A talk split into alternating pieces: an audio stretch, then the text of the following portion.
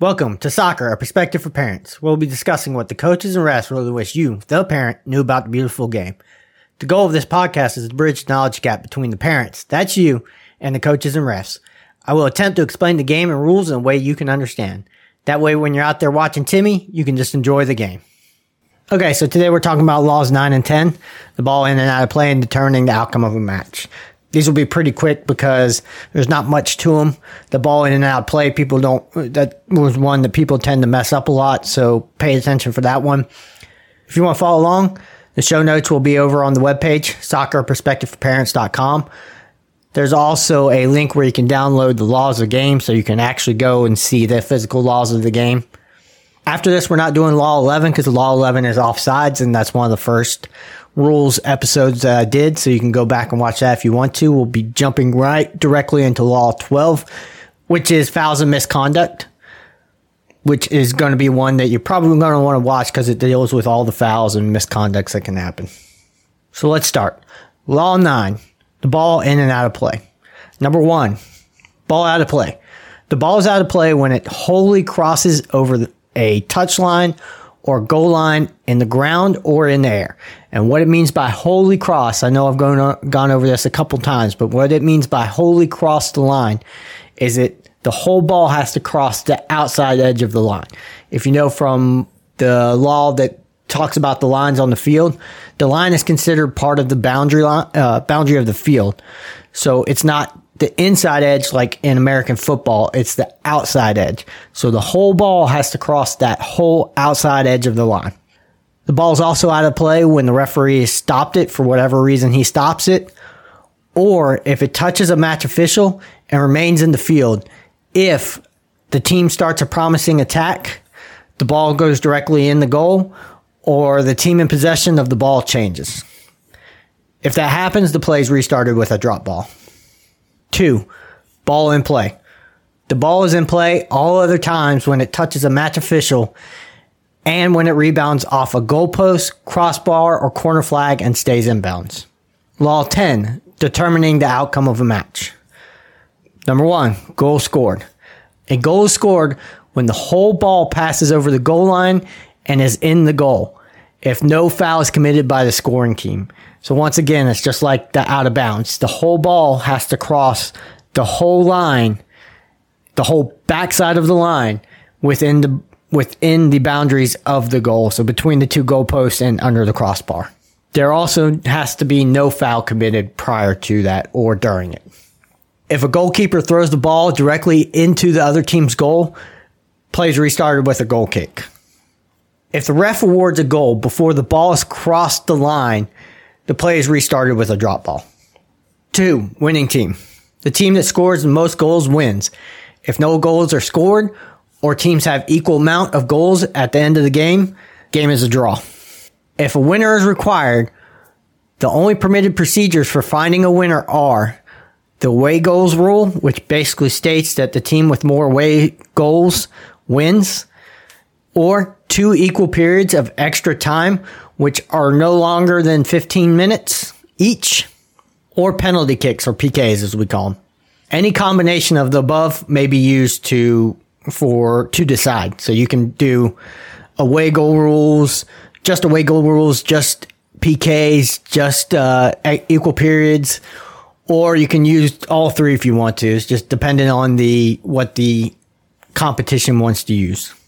Three kicks from the penalty mark or as most of us call it, PKs or penalty kicks. They're taken after the match has ended and all laws of the game apply unless otherwise stated. Players that are sent off during the match, like get a red card, cannot take part, and other violations such as warnings and cautions do not carry over. In the laws of the game, after what I just read, there's a good graphic that shows goal versus no goal very clearly. That graphic also applies to in and out of bounds. Procedure before the kicks are taken. The ref tosses a coin to decide which side of the field the kicks will be taken from.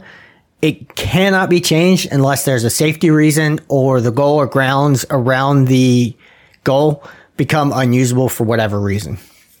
The ref then tosses a coin with the teams to decide to see who wins, and then the team that wins decides if they're going to take the kicks first or second.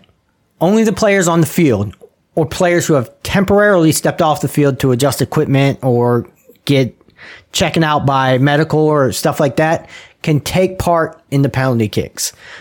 The one exception is a goalie who cannot continue. You can change him out. The teams decide to order that their players will take the kicks. Teams usually set this up beforehand, so there's no question. They do not have to inform the referee of the order that they're going to take the kicks. If one team has more players at the end of the match, they must drop a player to match the number the other team has. The team must let the referee know which player they're dropping. The player that gets dropped cannot take part in any penalty kicks. If a goalkeeper cannot continue, he may be replaced by the player that was dropped for the reason I just stated.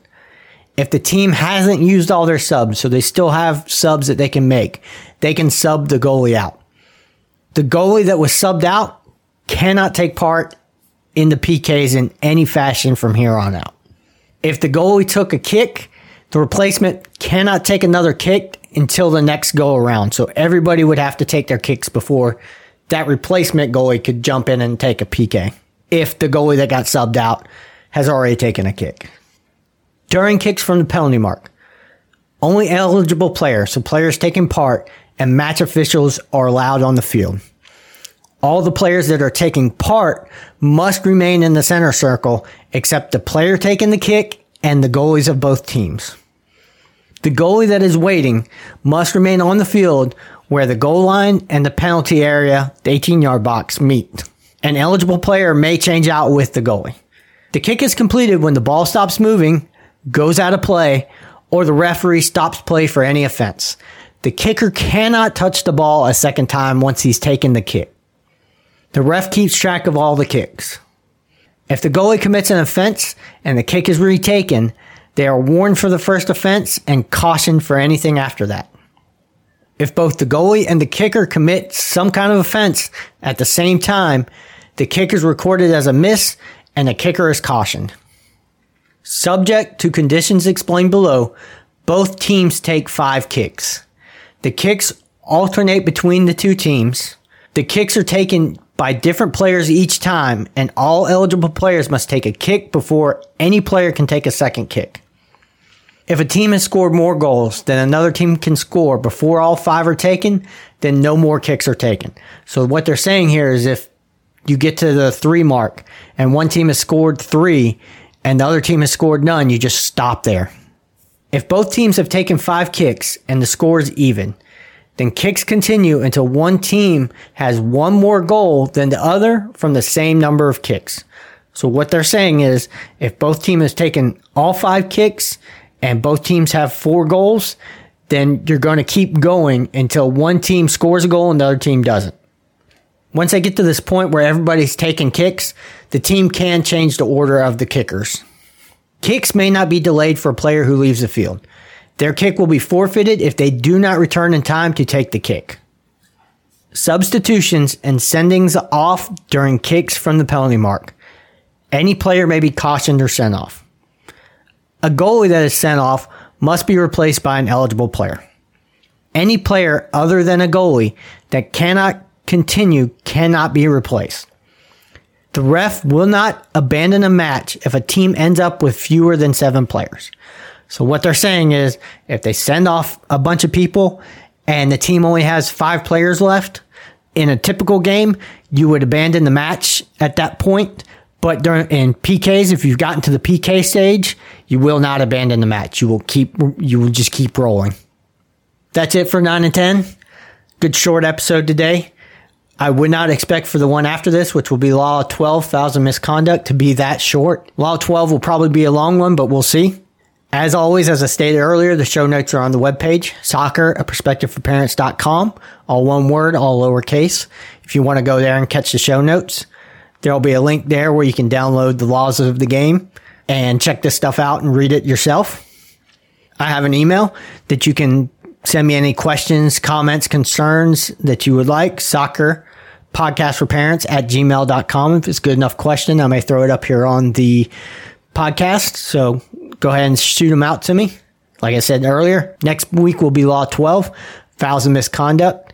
I expect it to be a long one and I will try to take my time on it because it's important and there's probably a lot of areas most people don't know or need to uh, understand better.